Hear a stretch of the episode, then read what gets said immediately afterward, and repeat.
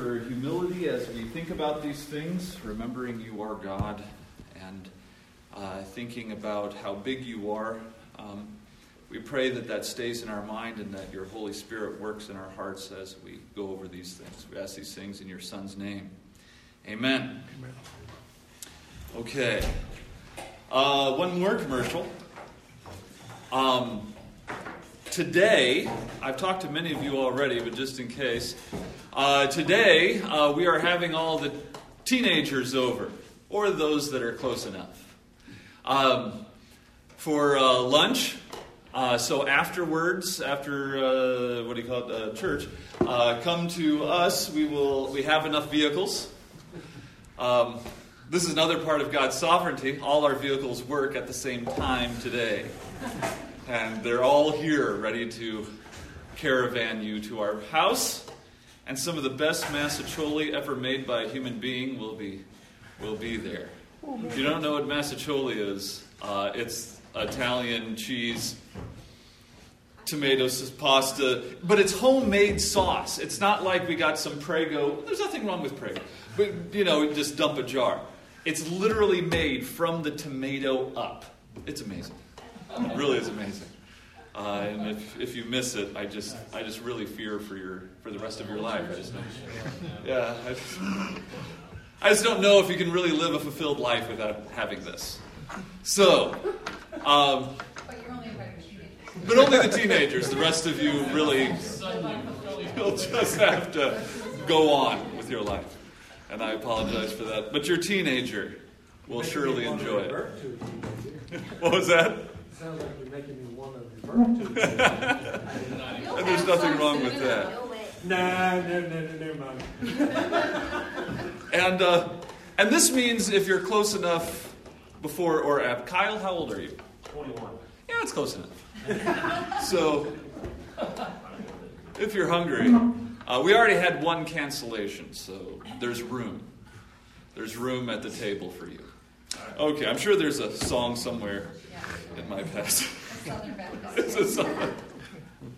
All right, good. So, uh, please come. We already have a lot of people coming, and uh, we'd like to have you there. There's lots to do. We have Paris Mountain State Park right there. I mean, literally, across the street. So, uh, it'll be fun. If you're a napper, if you're a napper, any napper, teenage nappers, we have we have beds.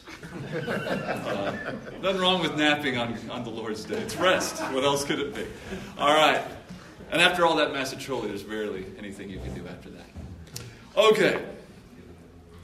That's my commercial. For those of you that are still pondering in your mind. Well, today we're talking about God's sovereignty. And before we uh, really dig deep into the Word and find out what God's Word actually says about it, I have a question, and it's a real question. Um, my, uh, my students, where I teach at Bob Jones, um, they don't understand this yet. But as we get into the semester, they realize any question I ask really is a trap. It's a trap. And so whenever I ask a question towards the end of the semester, you can see their little minds moving. They're like, oh, how is this going to go against me and make me look stupid if I answer it?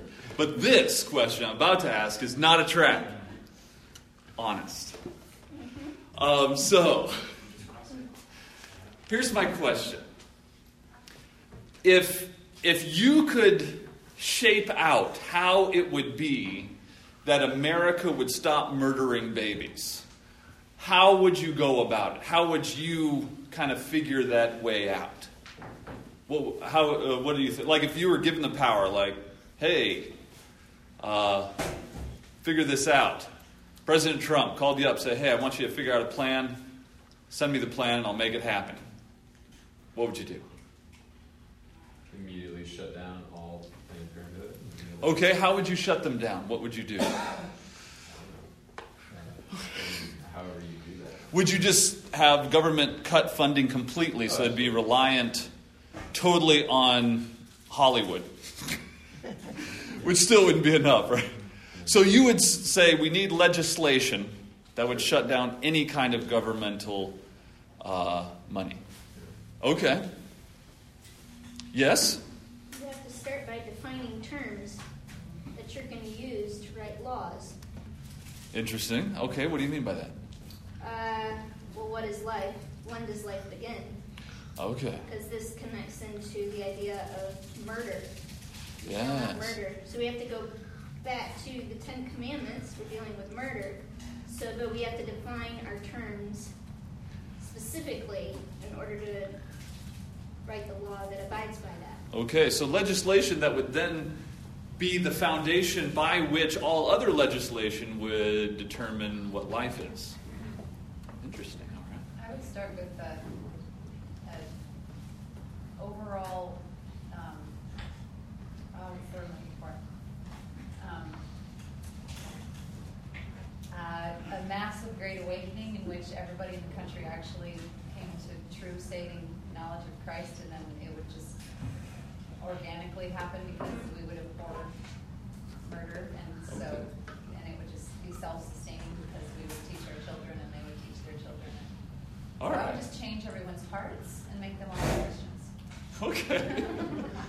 But even then, you have to go all the way back to changing the actual morality because we don't view life at conception anymore. Even Christians don't, which is why you have Christians using Plan B or birth control. So you have to go all the way back even before that and define what do we say morality is, when do we say life starts, and what do we say is the murder of an unborn child. Okay. Because even if you shut down Planned Parenthood, you still have millions of Plan Bs being dished out at college campuses Yes. drugstores, Walmart, like Right. So there's uh, there's something that goes down to the pit of people's hearts that has to change. And how do we do that? What's our ways of doing that? Um, kind of will probably single you out as to what your millennial view is. but my point is, when we come to ways, things get complicated, right? Things get complicated. Um, if you could turn to Romans 11. I'm not even at Romans 11. I should have. Here we go. Romans 11:33.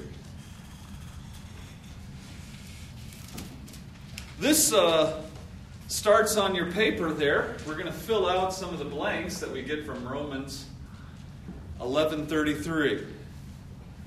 Um, Paul, by the time we get to Romans 11:33, has uh, gone quite deeply into the depths of the way God, or not the way, uh, the fact that God does certain things. Um, this is past Romans 9, where, well, let me start at the beginning. Romans 1, where we see that all human beings begin with a, uh, a hatred for truth. Um, they hate it so much that they try to redefine it and say, no, we like this truth, which is different than actual truth. And we move uh, on and on through the, through the book where we talk about how the, the nation of Israel has rejected God and that even God at the very beginning never, dis, never uh, chose a nation per se because of their circumcision, he was choosing his church. And not everyone who is Israel is Israel, according to Paul. And he keeps going into this the depth, the depth, the depth of this thing. And finally he says in Romans 11:33, "Oh the depth of the riches both of the wisdom and knowledge of God." And say how unsearchable are his judgments. That's your first blank there. How unsearchable are his judgments and unfathomable his ways is the next one. Unfathomable his ways. For who has known the mind of God, of the Lord, or who became his counselor? Okay. Now, this verse is the verse we're starting with to talk about sovereignty. We're going to talk about it because oftentimes Scripture talks about that God is sovereign and that He makes certain judgments. But what does Paul say? Even these judgments are unsearchable. And the way everything comes together for his sovereign will is unfathomable. Um, I think that King James doesn't say past finding out. We want to find out, but it's past that. For who has known God's mind? This is a Jewish way of talking, Paul being from a Jewish culture.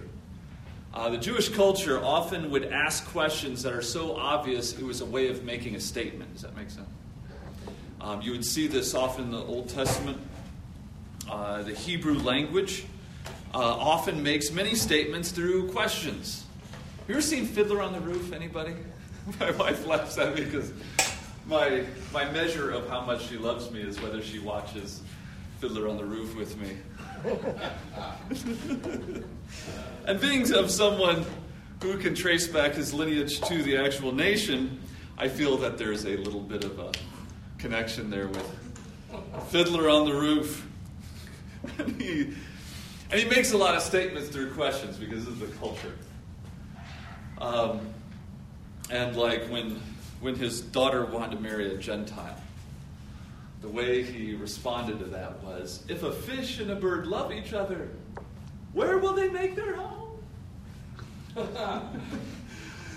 He's not wondering where they're going to make their home. He's making a statement. There is no home for them to make. Okay, so I don't know if that was a good example or not, but I liked it. So, so the question is, who has known the mind of God? Obviously, the, this is a statement that no one knows the mind of God, and no one is God's counselor. No one is counseling God on how he should conduct his ways in his sovereign acts. But isn't that the moment that everyone's upset about, right? Um, we make statements about God's sovereignty. Scripture makes very, very clear statements about God's sovereignty. And everyone's okay with it to an extent until it comes to the ways. And when we get to the ways, we want to find them out. Right? We want to say, well, the ways can't be this or it can't be that, so it needs to be this. And then we just really end up saying, well, God's not really sovereign because if he was sovereign, he wouldn't be a very moral God. Because if he was a moral God, he wouldn't have done this or he wouldn't have done it this way. Right? And that's where we get into all our arguments. And then we become the counselors of God. Right? Uh, anyway, that's what I've noticed in my philosophy classes with my uh, secular students. When we come across this, and I read to them these things from Scripture, they get very upset because they come into contact with a God they have deemed immoral, right? And so they become God's counselor. Here's a few people on your list, on your uh, handout there, who have become God's counselors. Um, I start with Jacob or Jacob, Arminius. Um, and maybe you've heard of Arminianism. Has anyone, you all heard of Arminianism? All right. The idea that God maintains the free will of human beings and kind of dances his sovereignty around that. Now, um, the reason why I have an arrow there pointing to Louis de something is because Arminius isn't really the original uh, person of Arminianism. The original uh, guy that we get Arminianism from is a, is a uh, Jesuit priest uh, named Louis de Molina. This was the guy that gave Arminius his ideas. Molina. It's just how it sounds, too. M O L I N A. Molina. And this was. Um, Arminius wanted God's decrees to be true, so that when God decreed something from all eternity, it would come to pass. This is what Arminius wanted. But he also wanted humans to have this thing called free will. And so this was the idea that he got from Louis de Molina, the Catholic priest. The idea is this that God was so obsessed with human free will that he imagined every possible world that could ever exist. And so God placed in his mind, which is to Molina a very big deal because once you, it's placed in God's mind, it's almost real. Because God has every detail in his mind because he has super mind, right? He doesn't have just our mind, he has super mind. And super mind creates all these different worlds where everyone freely chooses uh, what they want in each of these different worlds. And each world varies just by just a little bit. So there might be a world that everything happened the exact same way, but in this different world that's just a little different than ours, uh, Zeke decided to wear red shoes instead of blue, which would turn everything just a little differently. You understand what I'm saying? That's how detailed it is. And what God did was He picked the world where everyone freely chose the things He wanted them to choose to, to meet His decrees, and then He actualized or made that world become real. This is Arminianism, uh, anchored in Catholicism. Does that make sense? Now, why did he need to create that spectacle of an idea, do you think? I mean, it's you're not going to find it in the Bible. This is a philosophical idea. Why did he need that? So that the Marvel movies would make sense. Yes. Now that's insight. Marvel movies to me. He knew that one day someone would take an idea and say, How can we destroy this? I know, make Marvel movies. 'Cause, man, no offense if you like those movies. Because it's the sin nature of man. What was that? It's the sin nature of man. Okay. What is it about the sin nature of man that he was concerned about? Want to justify his own actions. Okay. Or justify who else's actions, do you think? To bring God lower so that man can predestine his own destiny in sovereignty over God. Okay. Here's a question that doesn't. If this was the case, why didn't God just choose the world where man didn't sin at all? Doesn't make any sense. Yeah, I mean, he could have he could have actualized a world where everyone freely chose not to sin. I mean, maybe, or is it possible that every possible world that God created in His mind, it kept leading to sin? I don't know. That's a great question. For his own glory. Yeah, and maybe and maybe Arminius could have some kind of way where his glory would be actualized in a way, in a different way that he wanted, and sin what needed to be there. But if sin needed to be there, then we come. Now God is a servant to sin. We got a lot of questions, don't we? Now, wouldn't he obtain more glory if there was no sin in the reality that he chose? Well, Arminius wasn't a dumb guy. He at least understood that we have no idea what would bring God the most amount of glory. And so he uh, listened to his Calvinistic teachers at least enough to know we can't know that much of God's mind, just, just enough to know he must have created a bunch of worlds in his mind and actualized one. That's a very good question, though. So, what we find is that this is also what this is a version of, and maybe some of you have heard this growing up. I know I did often. Pastors saying, God looked down the corridors of time to see who would choose him, saw that you would choose him. And so then he predestined you retroactively. They don't say retroactively, but uh, they should. And so retroactively, God predestines. That looking down the corridors of time is a phrase that stems back to Arminius, back to Catholicism, back to the very thing that the guy saying that would be horrified if he knew he was spreading Catholic thought in his church, which he was. Okay. So Luis de Molina is a person that influenced Arminius and still influences churches today because what they want is God's ways to be justified. How do we justify God? We, even though his ways are unfathomable, we try to make them something that are fathomable. And here's the way we're going to make them fathomable. It's hard to say. Okay, we're going to make them understandable by creating this bizarre idea um, that really stem, stems from a Catholic idea.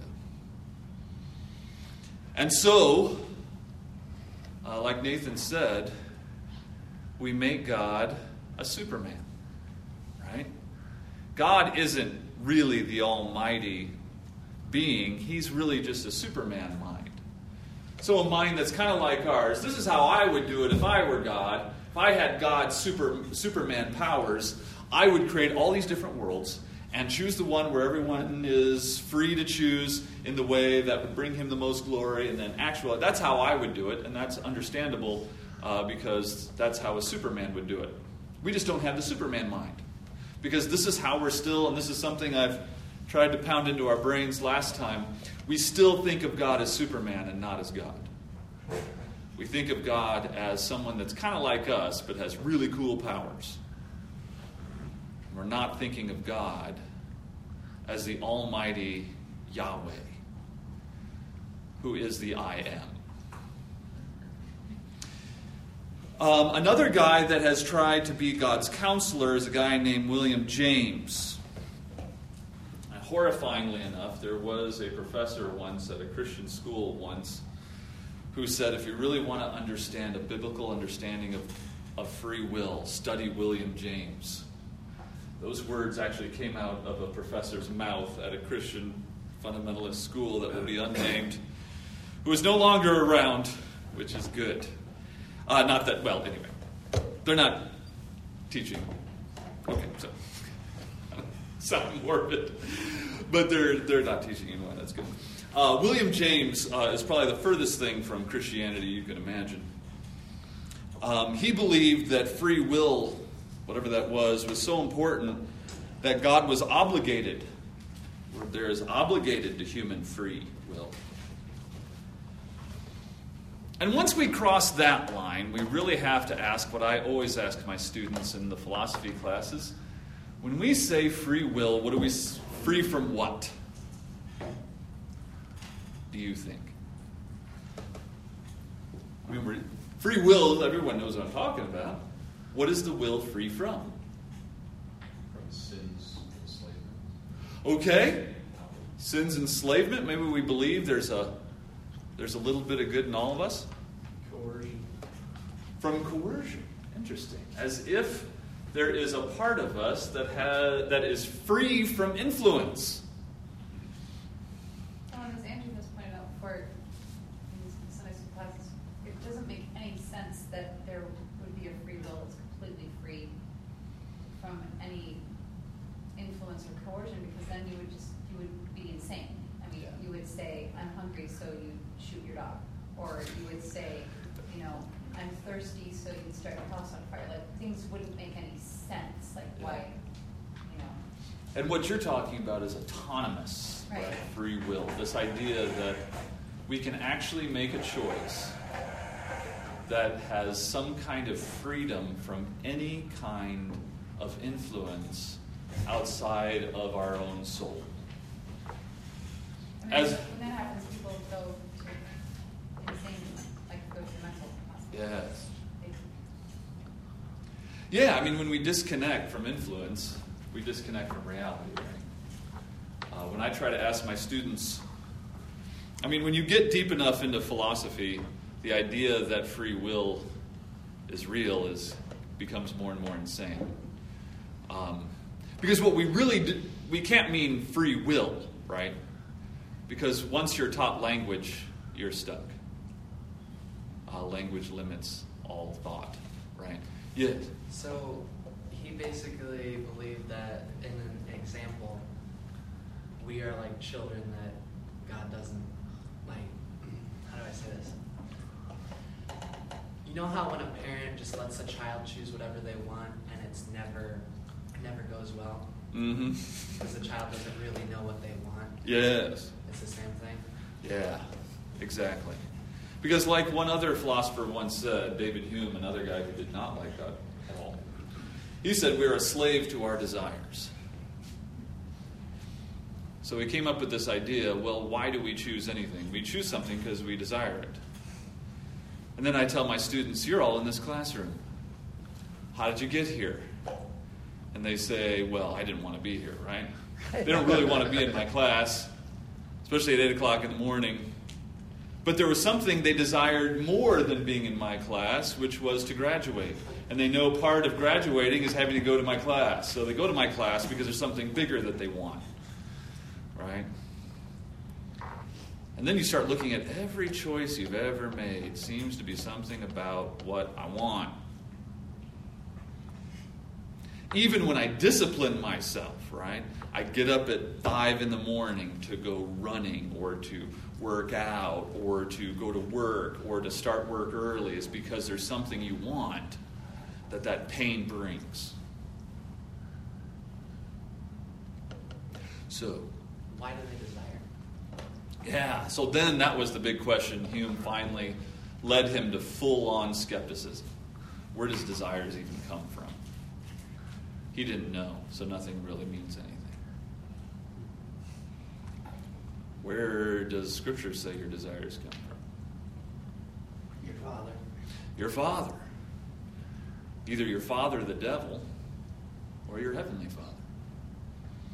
Because the most fundamental relationship in the universe that has, that has never begun and will never end is what? Between father and son. Father and son is not a good example of what God is like. God is father and son at his core root. So, what's his fingerprint going to look like when he makes something?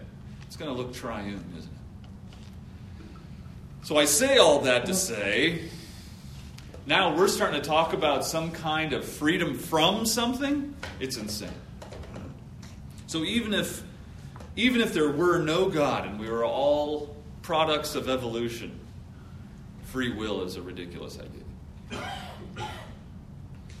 Clark Pinnock, who said, wait, maybe we can make God a little moral, a little more moral the way we think of him. So we said, he said that, well, God is limited, limited to human free will.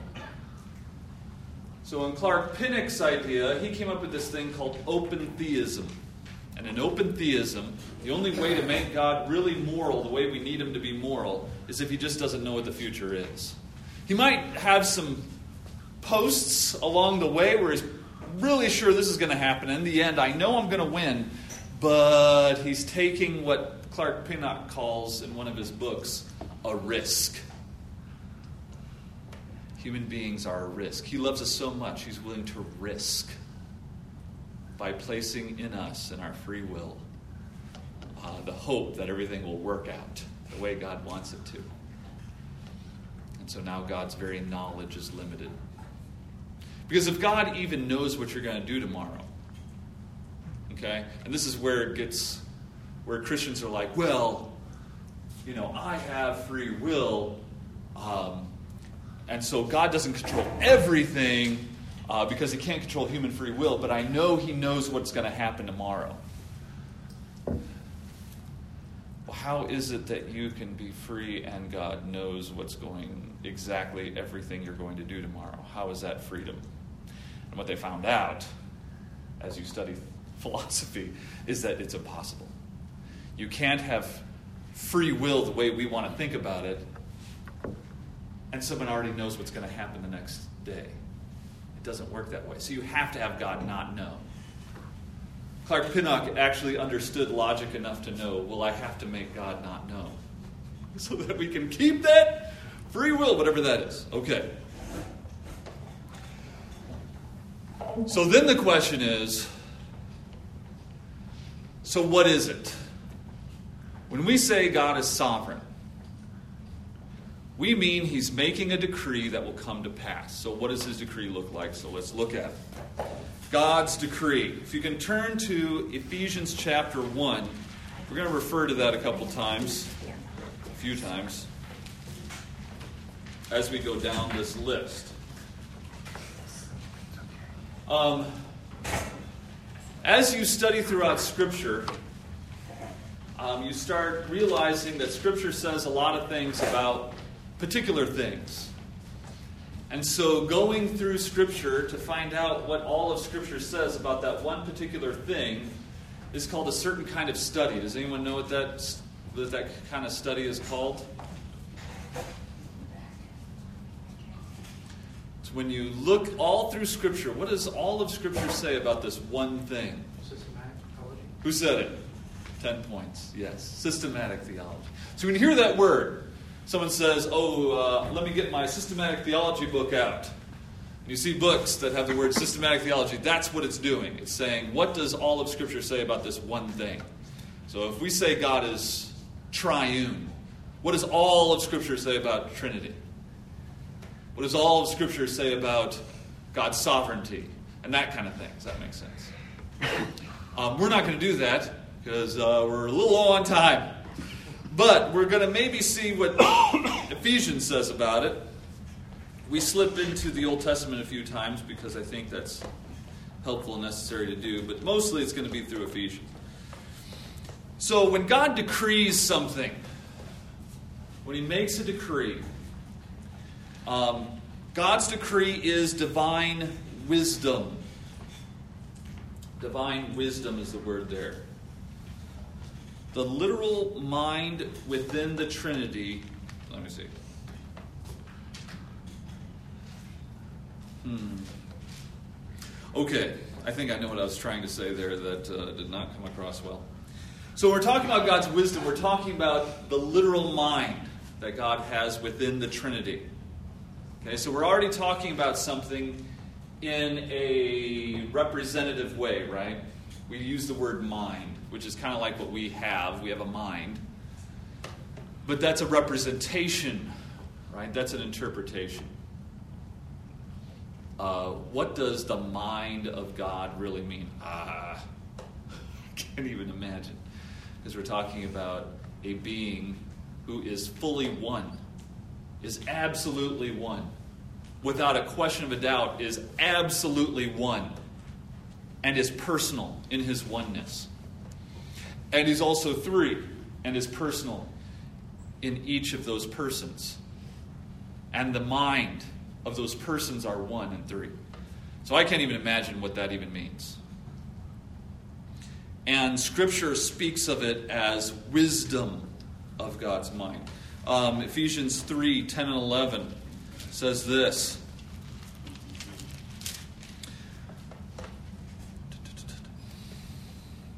Um, so that the manifold wisdom of God might now be made known through the church to the rulers and to the authorities in the heavenly places.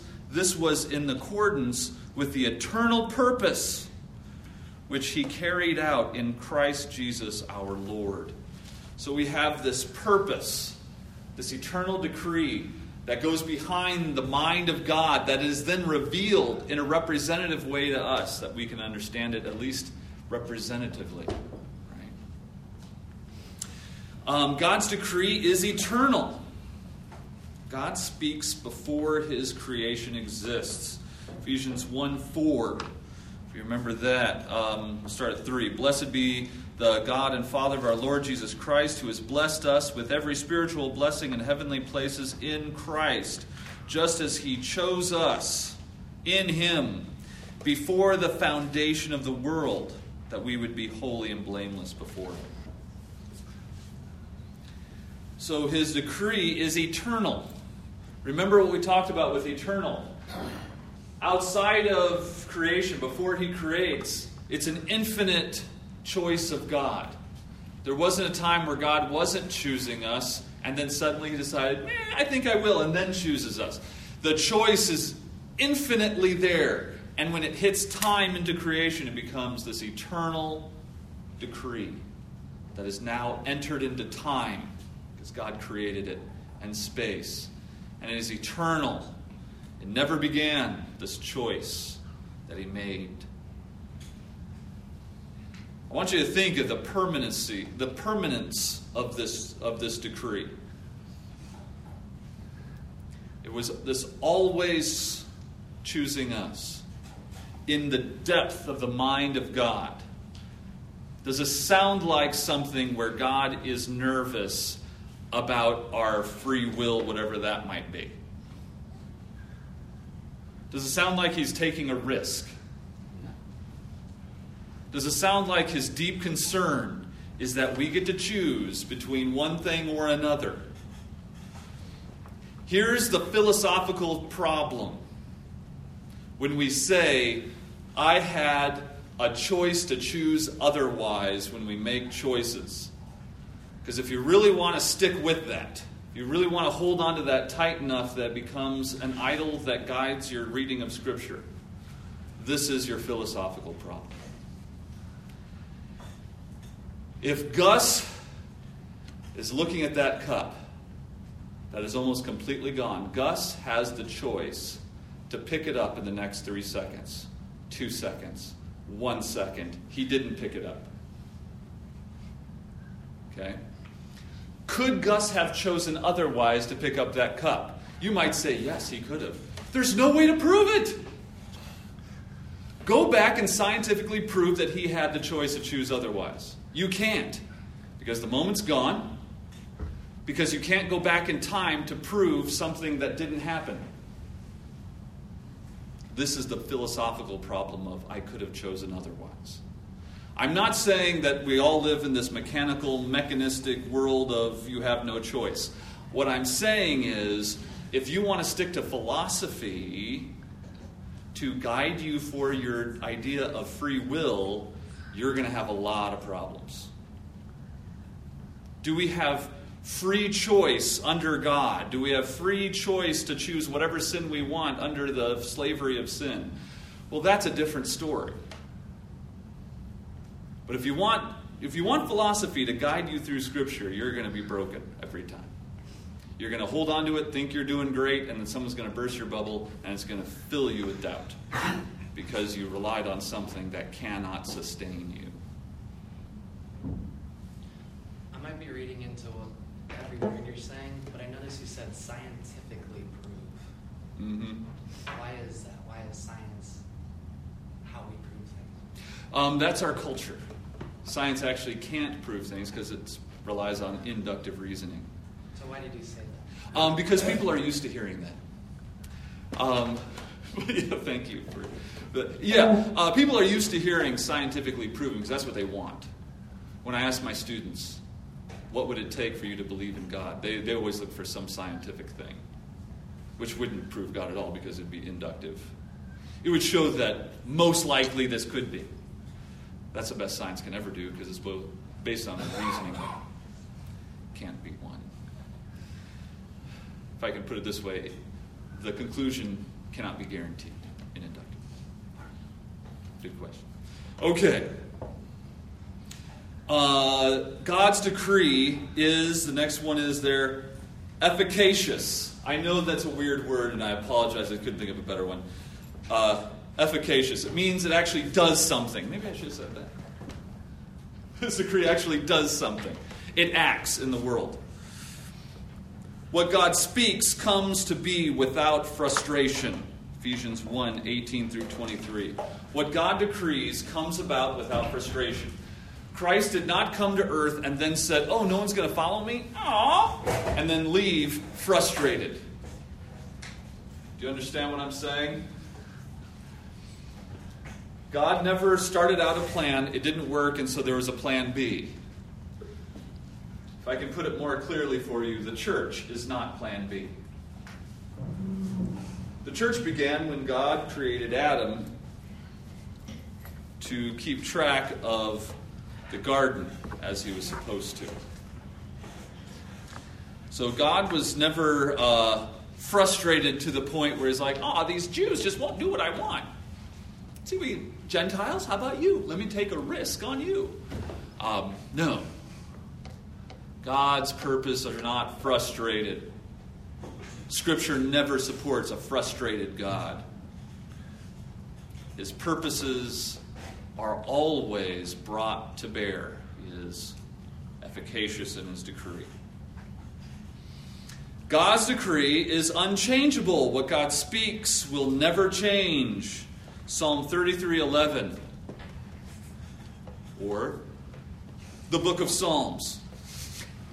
Just read through it and you will see a God whose decrees are never changing. And remember that uh, psalm I read for you where uh, his loving kindness endures forever. We went through that. As you read the book of Psalms, you see a God that is unchanging in his greatness. Uh, God's decree is unconditional. What God speaks is dependent upon the Creator, not the creation. And this is probably the biggest part of the heresy of believing that God is waiting on man. That God is the prom queen God up in heaven, begging people to love him because no one will love him. And he's just, he's filled with so much love, and if you just love him back.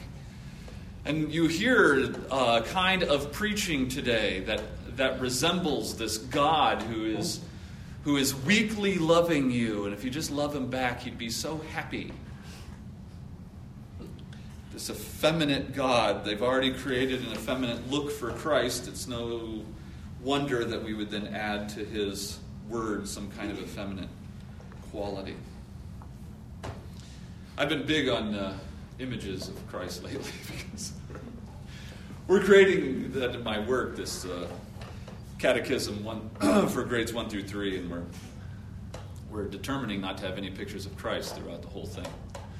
And uh, some people buck at that in the world that I live in. Uh, but uh, they lost. Okay, so unconditional. God is not waiting on man. There's nothing that God depends upon in his creation for his will to come about. And lastly, God's decree is universal. Nothing stands outside of God's decree. There is nothing that God has decreed that is just for a little bit of what's going on. Everything else is up for grabs. God's decree does not, well, that's just for your salvation. Everything else is kind of, you know, up for grabs out there. God's decree is universal over all his creation. Everything that comes about is because of his work. And this brings up the big question. Uh, the first question that people bring up is Romans 9. Paul anticipated this question. Romans 9, they say, How does God find fault with us if no one can resist his will? And Paul answered that in the best possible way he could have answered it. And I guarantee you, when you look at his answer, you will be disappointed. Because what we want is some kind of logical connection that will say, ah, yes, thank you, now God thinks like us. What we want is a Superman God that will say that Paul can say, well, God is really not God. He's really just like us, who thinks like us, and has a Superman brain, and you just have to translate your Superman brain to his brain. And that's not what happens. What he says is, Who are you to speak back to God? God isn't Superman. God is the almighty triune being. Who are you to speak back to that which decided to make you?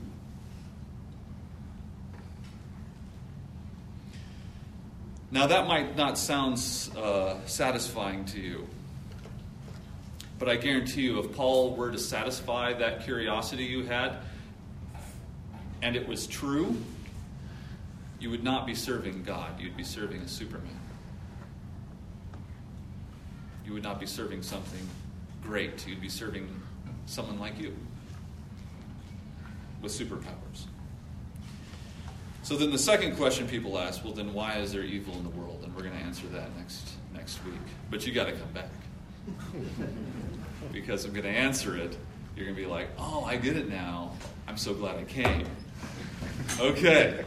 Well, let's have a word of prayer. We are out of time. Um, let's pray. Dear Heavenly Father, we thank you uh, for who you are. We thank you that you are a great God that is so great, so mighty, and so holy that we cannot understand you to the full extent that we even wish to understand you. We thank you for your word that gives us clarity of represent, representing what we can know about you, Lord, and we thank you for that. We thank you for your Son, who through him we are able to have the mind of Christ. We pray for your continued help and strength as we think on your greatness. We pray that it will lead us to praise for you and worship as opposed to having selfish doubt. Lord, we ask these things in your Son's name.